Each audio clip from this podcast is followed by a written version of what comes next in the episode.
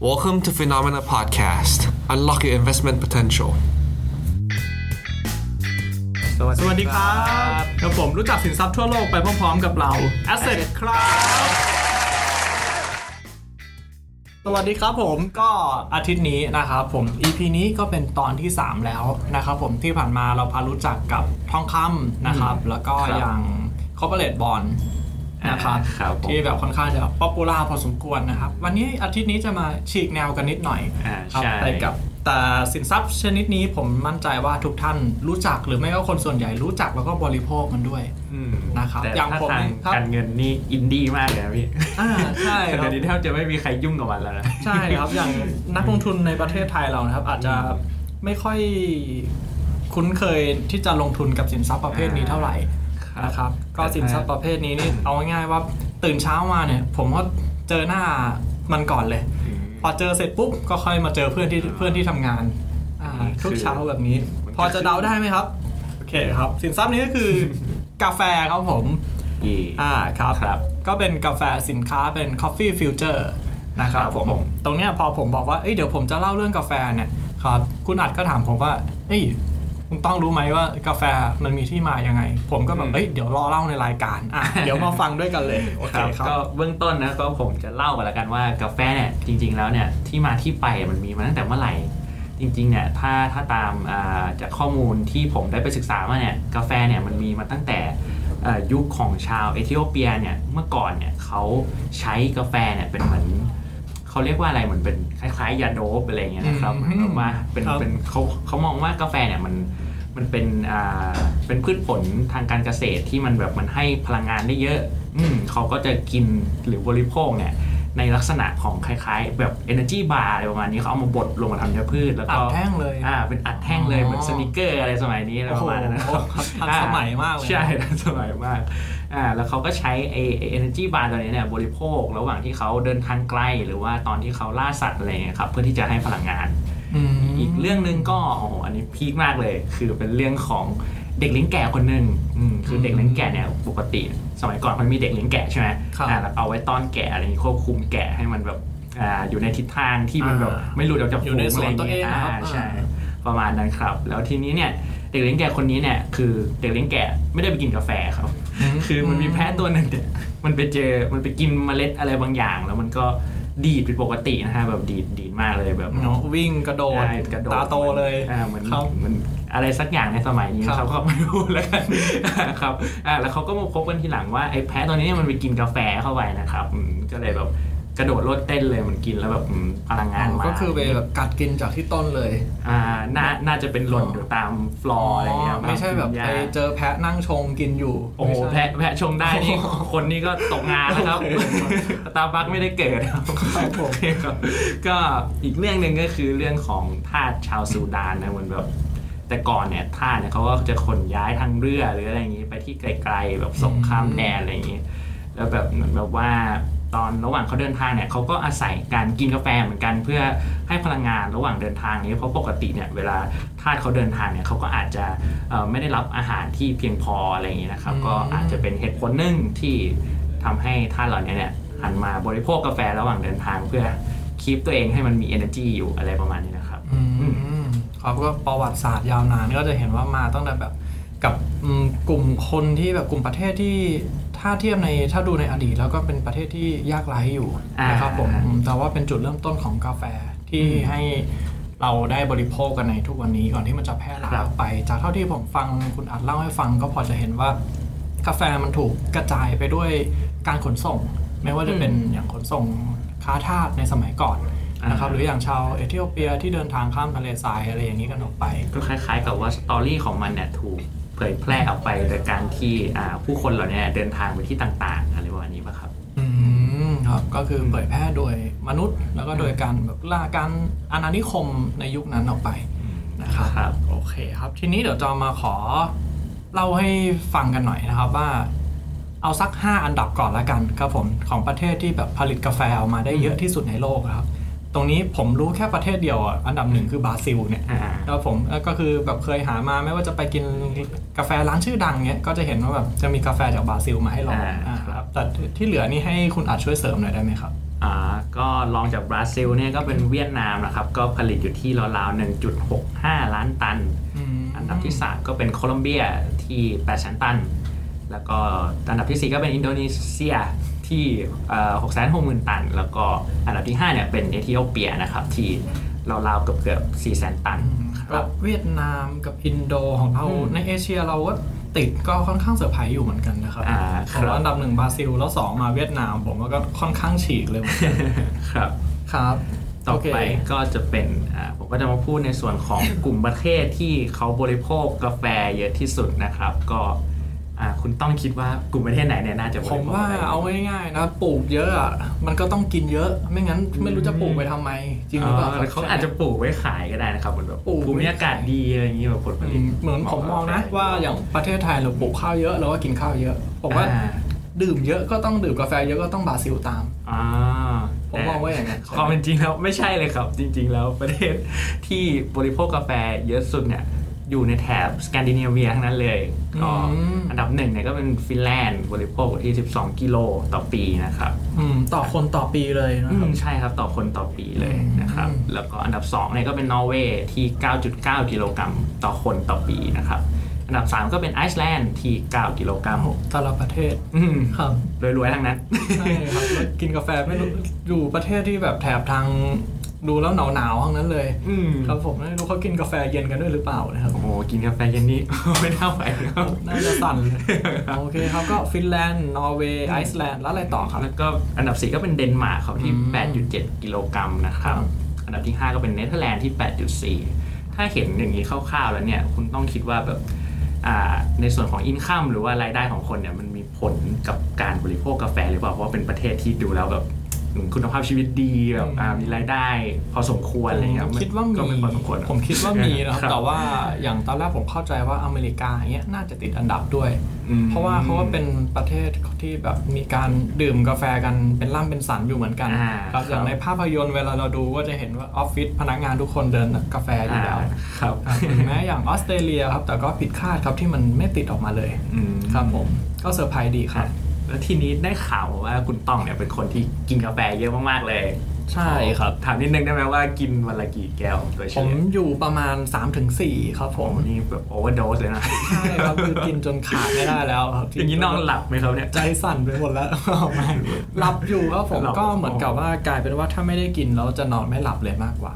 อ๋อก็ครับผมเป็นเป็นอะไรที่แปลกนะส่วนตัวผมผมไม่กินกาแฟนะครับครับก็ทีนี้เนี่ยก็ในฐานะที่คุณต้องเป็นคอกาแฟเนี่ยก็อาจจะ อ่าอยากให้ลองอธิบายสักนิดนึงว่าอ่าหลักๆแล้วเนี่ยกาแฟเนี่ยมันเขาบริโภคกันหลักๆ อยู่กี่สายพันธุ์นะครับอืมก็ถ้าเอาหลักๆแบบเป็นเป็นเมนของสายพันอืธุ์มกาแฟเลยนะครับ จะมีอาราบิก้ากับโรบัสต้าครับผมซึ่งอาราบิก้าเนี่ยครับผมด้วยภูมิอากาศและการเติบโตของเขาเนี่ยอืมที่ดูแลยากกว่า คล้ายๆ อยากให้นึกภาพถึงไวน์อะครับผมเราอยากจะกินไวน์ชั้นดีอะครับมันจะต้องเป็นพันธุ์ที่ดูแลยาก ปลูกได้น้อยครั้งครับเก็บเกี่ยวได้น้อย มันก็ตามมาด้วยต้นทุนของการเก็บเกี่ยวการปลูกที่สูงขึ้นครับผมและทีนี้ก็มีเรื่องของอ่ารสชาติสายพันธุ์ที่นักวิจารณ์เนี่ยเขาเริ่มมาโฆษณา หรือว่าแบบเริ่มมีการให้เรตติ้งอะไรกันทำให้เป็นตัวที่แบบให้ราคให้ราคาของสายพันธุ์นั้นๆน่ะมีราคาที่สูงขึ้นนะครับอืมอย่างอาราบิก้าเนี่ยก็จะหลากหลายมากนะครับผมในประเทศเราในประเทศไทยเองครับตามร้านกาแฟดังๆ ถ้ามีเทียบระหว่างอาราบิก้ากับโรบัสต้าเนี่ย ราคาอาราบิก้าโดยปกติก็จะแพงกว่าครับแต่อย่างผมเนี่ยครับก็คือเมื่อก่อนก็ชอบอาราบิก้าแต่ตอนหลังก็ได้ไปทานโรบัสต้าครับอย่างเคยเดินทางไปที่ละนองของประเทศไทยครับไปถึงไร่กาแฟเนี่ยก็รู้สึกว่าจริง ๆ แล้วกาแฟมันก็อยู่ที่ว่าเราเราชอบแบบไหนแล้วแบบไหนมันเหมาะกับเรามากกว่าอืมครับผมครับซึ่งผมก็ไม่เก่งขนาดที่แบบแยกแยะว่าอันนี้มาจากดินอะไรขนาดนั้นก็ไม่เหมือนกันอ่าฮะครับ แต่ก็อย่างที่อ่า คุณอัดเล่าให้ดูนะครับ ตอนนี้ครับผมก็ดูรายการของประเทศที่ปลูกอยู่ ก็เห็นว่าอันดับหนึ่งบราซิลเขาเป็นอาราบิก้า อันดับ2ครับผมที่เป็นเวียดนามเนี่ยเขาดังเรื่องของโรบัสต้าเลยครับผมสัดส่วนก็คืออาราบิก้า 75%ครับโรบัสต้า 25%ของอันนี้เป็นอ่าเป็นเป็นปริมาณของทั้งโลกนะใช่ครับผมครับผมก็เป็นปริมาณจากทาง global supply เลยครับผม ก็ต่อไปผมจะมาลองพูดอ่า ในเชิงสมมติฐานว่าจริง ๆ แล้วเนี่ยอืมราคาของกาแฟเนี่ยมันน่าจะถูก drive โดย factor อะไรหลัก ๆ นะครับ ผมก็เลยไปลองไปดึงอ่าย้อนข้อมูลกลับมานะครับ ในครั้งประวัติศาสตร์เนี่ยว่ามันมีเหตุการณ์อะไรที่มันสำคัญสำคัญในเชิง fundamental บ้างที่มันส่งผลต่อราคากาแฟในอ่าทำให้มันผันผวนมากอะไรอย่างเงี้ยนะครับ ก็อืมก็ขอเริ่มตั้งแต่ช่วงปี 76ถึง77 เลยในตอนนั้นเนี่ยที่บราซิลเนี่ยอ่า เขาเกิดวิกฤตเหมือนอากาศเย็นฉับพลันอะไรอย่างเงี้ยนะครับก็ทำให้อ่าเกิด supply shock ขึ้นมาเหมือนว่าช่วงนั้นอากาศเย็นฉับพลันเนี่ยก็ทำให้กาแฟเนี่ยมันอาจจะตายหรือว่ามันอยู่ในอากาศที่มันไม่เหมาะสมต่อการเติบโตนะครับ ก็ทำให้เกิดภาวะ supply shock นะครับต่อมาก็เป็นช่วงปี 96-97 ที่ในบราซิลเหมือนกันที่ตอนนั้นเหมือน มีวิกฤตภัยแล้งแบบเล็กๆ สั้น ๆนะครับ ก็ทำให้เกิด supply shock เหมือนกันครับอืมอืมแล้วการที่เกิด supply shock เนี่ยอะเดี๋ยวอธิบายเพิ่มเติมก่อนลืมอธิบายนิดนึง เกิด supply shock ก็อ่าเหมือน supply ร่วงลงมา แต่ดีมานอาจจะประมาณเดิมก็จะทำให้ราคาสูงขึ้นอ่าประมาณนี้คือของน้อยลงแต่ความต้องการยังเท่าอ่าเดิมอยู่ใช่ครับประมาณนั้นครับอืม แล้วก็ช่วงปี 94-95 เนี่ยก็มีวิกฤตอากาศเย็นฉับพลัน เช่นกันแต่อันนี้ก็จะหนักหน่อยตรงที่ว่ามีภัยแล้งฉับพลันตามมาอีกที ก็ทำให้เกิด supply shock เช่นกันนะครับ ส่วนปี 97 98 นะครับ ก็เกิดปรากฏการณ์เอลนิโยขึ้นมานะครับ ก็ทำให้เกิดภัยแล้งฉับพลันนะครับ ก็ทำให้เกิด supply shock เช่นกัน ก็ทำให้ราคากาแฟเนี่ยดีดตัวขึ้นมาเหมือนกัน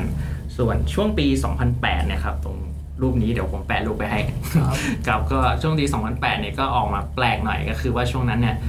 ราคาเอ้ยไม่ใช่ราคาค่าเงินดอลลาร์เนี่ยมันอ่อนค่าลงจนทำให้ไอ้พวกราคาสินทรัพย์โภคภัณฑ์เนี่ยมันเพิ่มสูงขึ้นแล้วกาแฟเนี่ยก็ราคามันก็เพิ่มสูงขึ้นเช่นเดียวกันนะครับก็ส่วนหนึ่งน่าจะเป็นเพราะว่าช่วงนั้นเนี่ยเฟดเนี่ยทางทาง Federal Reserve หรือว่าไอ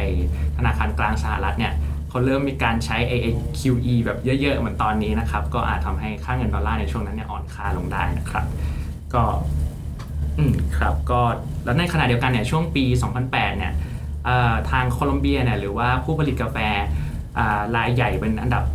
2 ของโลกในตอนนั้นนะครับ ก็เกิดปัญหาเหมือนว่าเหมือนอพืชผลของเขาเนี่ยเหมือนติดโรคหรืออะไรประมาณนี้นะครับ ก็ทำให้เกิด supply shock เช่นเดียวกัน เพราะฉะนั้นเนี่ย ถ้าสรุปจากข้อมูลในประวัติศาสตร์คร่าวๆเนี่ยก็เรื่องของ supply demand เอ้ยเรื่องของ supply หลักๆเนี่ยก็อาจจะส่งผลกับราคากาแฟค่อนข้างมากนะครับ ซึ่งเท่าที่ลองฟังนี่แบบหลักๆนี่แบบใน 3 3 ครั้งจาก 6 ครั้งนี่มาเกี่ยวกับเรื่องของสภาพอากาศทั้งนั้นเลย อืมใช่ครับอืมก็ยังเป็นเรื่องที่แบบมนุษย์เรายังไม่สามารถควบคุมได้ใช่แบบร้อยเปอร์เซ็นต์ก็เลยอาจจะส่งผลให้ราคากาแฟเนี่ยมันผันผวนไปมานะครับเพราะว่า เราอาจจะยังเอ้ยเราอาจจะยังไม่อยู่ในจุดที่เราควบคุมสภาพอากาศได้ครับจนทำให้มาควบคุมราคากาแฟให้มันเป็นอัพเทรนอะไรอย่างนี้ได้นะครับอืมครับ ก็ต่อไปก็เป็นข้อมูลที่ผมหามาจาก US Department of Agriculture นะครับ ก็เขามีเหมือนบทวิเคราะห์คร่าวๆมาถึงเทรนด์ของ supply แล้วก็ demand ของกาแฟอ่าตั้งแต่ปีอ่าอันนี้ผมจะมาพูดถึงอ่า ในเรื่องของเทรนด์ของการ over supply ของกาแฟนะครับคืออืมจริงๆแล้วเนี่ยช่วงที่ผ่านมาเนี่ยราคากาแฟก็ตกต่ำแล้วก็อ่าปัจจัยหลักๆเนี่ยก็อาจจะมาจากการที่ over supply หรือว่าไอ้ผลผลิตเนี่ยมันเยอะสูงเกินก็คือ demand กาแฟมเนไปล้นโลกนั่นเองใช่กาแฟล้นโลกเกินความต้องการเกินความจำเป็นของคนอะไรอย่างเงี้ยนะครับก็ตั้งแต่ช่วงปี 2014ถึง2015เนี่ยก็กาแฟเนี่ยก็ oversupply ไปประมาณ 43 ล้านกระสอบนะครับ ก็แต่ละกระสอบเนี่ยก็หนักประมาณ 60 กิโลกรัมนะครับ จากข้อมูลที่หามาเยอะมากเลยนะครับอืมครับ ก็ในส่วนในช่วงปี 2015 ถึง 2016 เนี่ย ก็โอเวอร์สปายมา 34 ล้านกระสอบนะครับ 2016 ถึง 2017 ก็อยู่ที่ 35 ล้าน 2017 ถึง 2018 เนี่ย ก็อยู่ที่ 31 ล้าน ส่วนข้อมูลปี 2018 ถึง 2019 เนี่ย อันนี้เป็นข้อมูลล่าสุดแล้วที่หามาได้ ก็ oversupply ที่ 36 ล้านนะครับ ก็เริ่มนิ่ง ๆ แถว 30 กว่ากว่าอืมใช่ครับอืมก็อันนี้ก็จะไปสอดคล้องกับอ่าไอ้เรื่องของอ่าเหตุการณ์ในอดีตที่เหมือนว่า supply กับ demand เนี่ยค่อนข้างมีผลกับราคากาแฟค่อนข้างมากนะครับอืมอืมครับต่อมาก็อันนี้ผมจะลองไปเจาะลึกถึงอ่าประเทศผู้ผลิตกาแฟรายใหญ่ที่เราได้กล่าวเอ้ยที่คุณต้องได้กล่าวไว้ตอนแรกนะครับ ก็มี บราซิลที่เป็นคนผลิตอ่าสายพันธุ์อาราบิก้าอันดับหนึ่รางบิของโลกเลยอืมใช่อันดับหนึ่งของโลกด้วย แล้วก็เป็นเวียดนามนะครับผู้ผลิตโรบัสต้ารายใหญ่ ก็บราซิลเนี่ยช่วงเนี้ยเนี่ยเอ่อก็อาจจะเผชิญกับภาวะกาแฟล้นตลาดเช่นกันนะครับ เช่นเดียวกับช่วงที่ผ่านมาที่น้ำมันล้นตลาดเลยเนาะอืมก็โดยอาจมีผลมาจากอ่าสภาพอากาศที่เอื้ออำนวยนะครับทำให้ผลผลิตเนี่ยมันออกมาเป็นจำนวนมาก รวมถึงอ่า กาแฟในในในช่วงในช่วงนั้นของบราซิลนะครับอืมมันอยู่ในช่วงฤดูเก็บเกี่ยวพอดี ก็ทำให้ผลผลิตของมันเนี่ยออกมามากเป็นพิเศษนะครับ ก็อาจส่งผลให้เกิดการ oversupply ต่อเนื่อง แต่ถึงอย่างนั้นเนี่ยมันมีปัจจัยที่น่าสนใจเกี่ยวกับบราซิลก็คือว่าเหมือนตอนนี้เนี่ยยอดผู้ติดเชื้อของไอ้ไวรัสโคโรนาเนี่ยมันเพิ่มสูงขึ้นมากเลย สูงแบบ เยอะมากเลย ถ้าเราไปดูตัวเลขเนาะล่าสุดเหมือนเจ้าหน้าที่หน่วยงานรัฐของเขาก็ติดไปแล้วด้วย อ่าใช่ครับครับเหมือนน่าจะเป็นถ้าผมจำไม่ผิดน่าจะเป็นนายกเองเลยหรือเปล่านายกที่ติดเลยด้วยอ่าใช่ครับอ๋อที่ครับติดเชื้อไปนะครับ ก็ซึ่งก่อนหน้านั้นเนี่ยทางอ่านายกรัฐมนตรีของบราซิลเองเนี่ยก็ได้ไปเข้าร่วมอ่าขบวนประท้วงอ่าการต่อต้านล็อกดาวน์ด้วยนะครับพวกเขามองว่าการล็อกดาวน์เนี่ยจะส่งผลเสียต่อเศรษฐกิจอะไรอย่างเงี้ยนะครับอืมก็ น่าจะทรงคล้ายๆโดนัลด์ทรัมป์อะไรอย่างนี้หรือเปล่าว่าถ้าเกรงว่าแบบอ่าถ้าล็อกดาวน์เนี่ยแล้วเศรษฐกิจมันแย่แล้วอาจจะไม่ได้เป็นประธานาธิบดีสมัยถัดไปอะไรอย่างเงี้ยครับอืมที่มันน่าจับตามองเนี่ยก็คือผมมองว่าถ้ามันถึงจุดหนึ่งเนี่ยที่ยอดผู้ติดเชื้อมันสูงมากเกินไปจนแบบอ่าเหมือนว่าไอ้พวก medical supply หรือว่าพวกโรงพยาบาลอะไรเงี้ยอาจจะอำนวยความสะดวกให้ผู้คนได้ไม่มากพอนะครับเขาอาจจะต้องล็อกดาวน์หรือเปล่า และการล็อกดาวน์เนี่ยก็อาจจะทำให้ กิจกรรมทางเศรษฐกิจเนี่ยมันหดหายไปรวมถึงการปลูกหรือดำเนินการผลิตกาแฟด้วยหรือเปล่าอะไรเนี่ยครับก็อาจจะส่งผลให้ราคากาแฟเนี่ยอาจจะปรับตัวขึ้นได้หรือเปล่า ถ้าเกิดการล็อกดาวน์ในประเทศบราซิลนะครับอืก็ต่อมาก็เป็นเวียดนามนะครับ ทางเวียดนามเนี่ยมีการคาดการณ์ว่ายอดการผลิตกาแฟเนี่ยจะลดลงราวๆ1.1 ล้านกระสอบนะครับโดยอาจมีผลมาจากการที่ภาวะสภาพอากาศเนี่ยเปลี่ยนเข้าไปสู่ในช่วงฤดูแล้ง ในราวๆช่วงเดือนกุมภาพันธ์ถึงพฤษภาคมพอดีนะครับ ก็ยังคงเป็นเรื่องของสภาพอากาศเหมือนเดิมนะครับอืมอืมก็ซึ่งการที่เกิดอย่างนี้ยเนี่ยก็อาจจะส่งผลให้เขาต้องใช้การ irrigation หรือว่าการที่เอ่อใช้ระบบรดน้ำอะไรอย่างนี้ หรือว่าการดูแลมากเป็นพิเศษ ซึ่งอาจจะไปเพิ่มต้นทุนเนี่ยทำให้ราคาเอ้ยทำให้กำไรของเขาเนี่ยลดลงได้จากราคาที่มันตกต่ำอยู่แล้วอะไรนี้นะครับอืมก็ครับครับผมแล้วก็กระทรวงเกษตรของเขาเนี่ยก็เลยออกมาตรการแก้เกมออกมาก็เหมือนว่าเขาอยากให้ไปปลูกสินค้าเกษตรอื่นๆ ชดเชยแทนนะครับ ก็ในส่วนในส่วนนี้เนี่ยก็อาจจะส่งผลให้ supply ของกาแฟโรบัสต้าเนี่ยลดลงได้นะครับอืมแต่ถามว่ามุมมองส่วนตัวผมเนี่ยมันจะส่งผลต่อราคากาแฟหลักๆไหมก็อาจจะไม่นะเพราะว่ากาแฟโรบัสต้าเนี่ยเขาบริโภคกันแค่ 25%จากทั้งโลกเท่านั้นเองนะครับส่วนยอดผู้ติดเชื้อเนี่ยก็ ไม่น่าจะมีปัญหาอะไรในเวียดนามเนาะก็อยู่ในระดับต่ำมาโดยตลอด อันนี้โอเคครับได้ครับ หลังจากฟังเรื่องของแบบพื้นฐานภูมิศาสตร์อะไรประวัติต่างๆ ในอดีตมาแล้วครับเดี๋ยวผมจะมาพาเราเข้าสู่ยุคปัจจุบันกันนะครับผมครับเดี๋ยวย้อนครั้งเดียวนิดเดียวพอนะครับคือตลาดกาแฟน้ำตาลและโกโก้นะครับตลาดแลกเปลี่ยนแห่งแรกครับผมเกิดขึ้นเมื่อปี 1993 นะครับ มีชื่อย่อว่า CSCE ตอนนั้นตั้งอยู่ที่อาคาร World Trade Center นะครับแต่หลังจากเกิดอุทอ่าเกิดภัยพิบัติเกิดขอประทานโทษครับ เกิดเหตุการณ์วินาศกรรมขึ้นเนี่ยครับที่ World Trade Center ก็ถูกย้ายมาอยู่ที่อาคาร Wall Street นะครับที่ Intercontinental Exchange นะครับหรือว่า ICE นะครับซึ่งเป็นตลาดซื้อขายล่วงหน้าของสินค้าโภคภัณฑ์นะครับแล้วก็มีเกิดเล็กเกิดน้อยนิดนึงนะครับผมอันดับหนึ่งของโลกอันดับหนึ่งนะครับในกลุ่มของสินค้าโภคภัณฑ์ที่มีการซื้อขายมากที่สุดเนี่ย หลาย ๆ ท่านอาจจะพอเดาออกว่าแบบน้ำมันอืมอ่าครับน้ำมันมีการซื้อขายมากที่สุด แต่อันดับ 2 ลงมาเนี่ยถามผมครั้งแรกก่อนผมดูเนี่ยผมคิดว่าทองนะครับอ่าคุณอาจคิดว่าไงครับ คิดว่าทองเหมือนกันครับเพราะว่า 1 กับ 2 เนี่ยไม่น่าไม่น้ำมันก็คงจะเป็นทองอะใช่เนอะใช่ครับผมก็เข้าใจว่าอย่างนั้นครับแต่หลังจากพอไปแบบดูอ่าผล research งานวิจัยอะไรต่างๆ ที่เขาออกมาแล้วนะครับ หรือแม้กระทั่งแบบตัวเลขปริมาณการซื้อขายในตลาดล่วงหน้า มันคือกาแฟครับผม มันคือกาแฟอืม future เลย ก็ตรงนี้ยอมรับว่าเซอร์ไพรส์มากๆอีกเรื่องหนึ่งนะคอัรับอันนี้ก็คือเป็นตลาดซื้อขายเลยไม่ใช่เหมือนตลาดบริโภคอะไรอย่างนี้ ใช่ใช่ครับ เป็นตลาด future เลยนะครับผมอันนี้น่าสนใจมากเลยเนาะครับมีคนเก็งกำไรกาแฟเยอะมาก นั่นนะสิครับ น่าสนใจเลยนะครับพอผมมองอย่างนี้แล้วอืมอะแล้วที่เดี๋ยวทีนี้เรามาดูผลตอบแทนกัน ถ้าเกิดว่าเราลงทุนในตลาดอ่า coffee future เนี่ยอืมจาก year to date ครับ ต้นปีมาจนถึงปัจจุบันเนี่ย เราจะขาดทุนอยู่ที่ลบ 20%ออืมอ่าครับก็ถือว่าน่ากลัวเอาจริมางกๆใช่แต่ตลาดหุ้นไทยช่วงที่ผ่านมาก็ลบ 44 กาแฟลบอยู่ 20อืมนะครับผมก็ถือว่ายังยังน้อยกว่านะครับอ่าแต่ว่าครับเราก็ไม่ได้ไปลงทุนตรงนั้นนะครับครับไม่เป็นไรครับหนึ่งปีครับถ้าเทียบหนึ่งปีลบห้าเปอร์เซ็นต์ครับอืมและ 3 ปีลบ6เปอร์เซ็นต์5ปีก็ลบ4แล้วมองย้อนไปถึง 10 ปีก็ลบ4เหมือนกัน จะเห็นว่าดูแล้วอ่า ช่วงราคาผลตอบแทนจะทรงๆ อยู่ที่ 4-5เปอร์เซ็นต์ประมาณนี้ครับจะมีอย่างลดหมดเลย ใช่ครับ แต่ก็ลบหมดเลย ใช่ครับ ตัวนี้ก็ครับเข้าใจว่าอาจจะแบบปริมาณการเทรดซื้อขายจริง ๆ อาจจะมาจากทางผู้ผลิตกาแฟที่จะใช้ในการ hedging หรือเปล่าอ่าเหมือนบ้านเรา hedging ใช่ครับอ่าที่เกษตรกรยางพารา มีการทำ hedging ราคาไว้อ่านะครับครับครับต่อไปเป็นเรื่องของค่าเงินบ้างอ่าทีนี้เดี๋ยวลองคุณอาต่อเลยครับอ่าข อย้อนไปเรื่อง return นิดนึงนะครับครับคือถ้ามันลงทุนแบบระยะยาวๆแบบสิบปี แล้วมันยังติดลบอยู่เนี่ยแสดงว่าราคากาแฟเนี่ยจริง ๆ แล้วมันเป็น product ที่คล้ายๆกับว่าวิ่งเป็นศูนย์หรือเปล่าอะไรประมาณนี้อืมหรือเปล่าครับ อันนี้ไม่แน่ใจเหมือนกันครับนะครับก็ลงทุนยาวๆนี่อาจจะดูไม่ work นะถ้าเทียบจากราคาในอดีตนะครับ เดี๋ยวแปะรูปลงไปให้ ครับแต่เอาจริง ๆ นี่ผมน่าจะขาดทุนเกิน 4%แล้วจากการที่กินกาแฟทุกวันเนี่ยครับก็ใช้จ่ายโดยตรงเลยนะครับ ไม่ต้องเข้าตลาด future ถ้าซื้อ future นี่น่าจะขาดทุนน้อยกว่าซื้อกินเองทุกวันนี้ครับครับครับก็ต่อไปก็จะเป็นเรื่องของค่าเงินเล็กๆ น้อยๆเนาะก็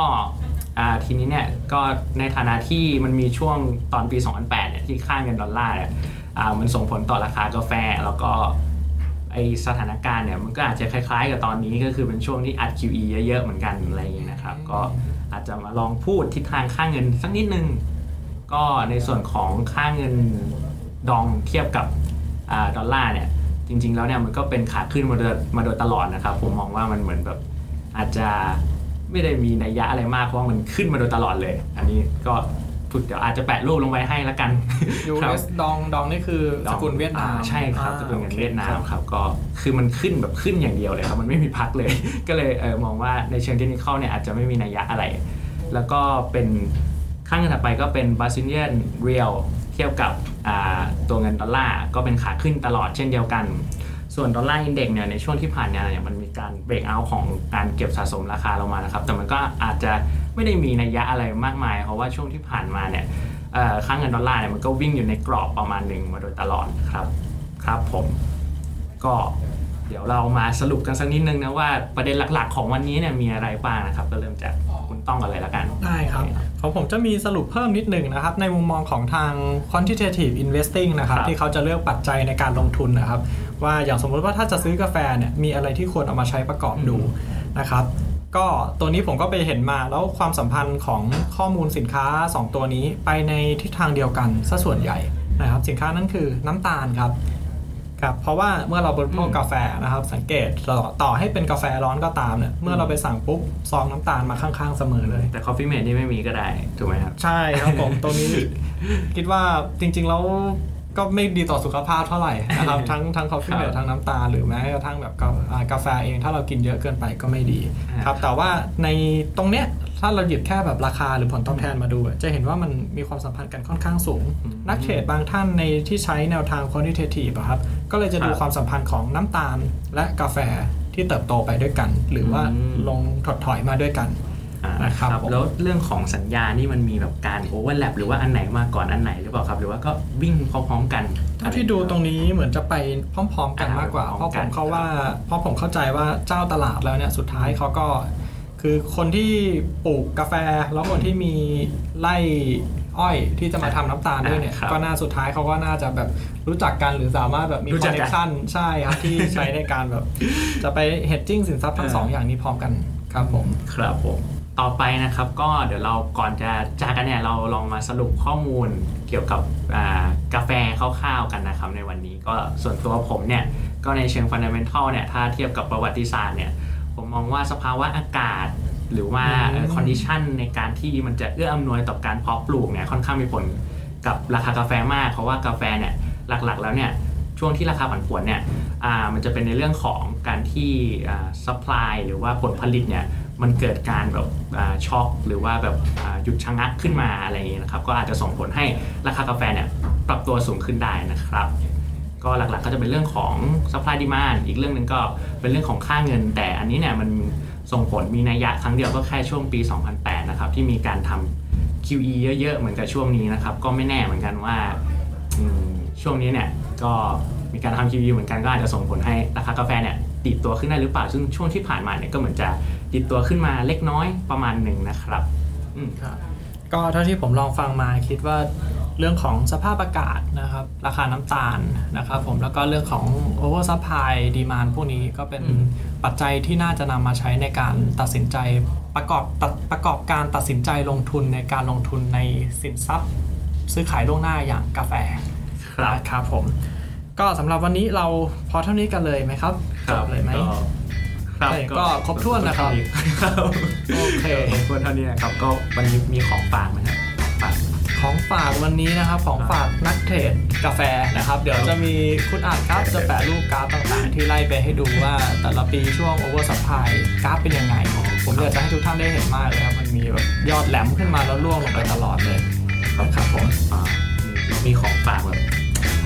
เพจอะไรไหมอ๋อของฝากเพจเหรอครับผมก็ยังติดตามกันได้เหมือนเดิมครับหครัน้าบเว็บอ่าหน้าเพจของ Facebook Popcorn ครับผมแล้วก็หรือว่าเว็บไซต์ www.popcorn.com ครับ ก็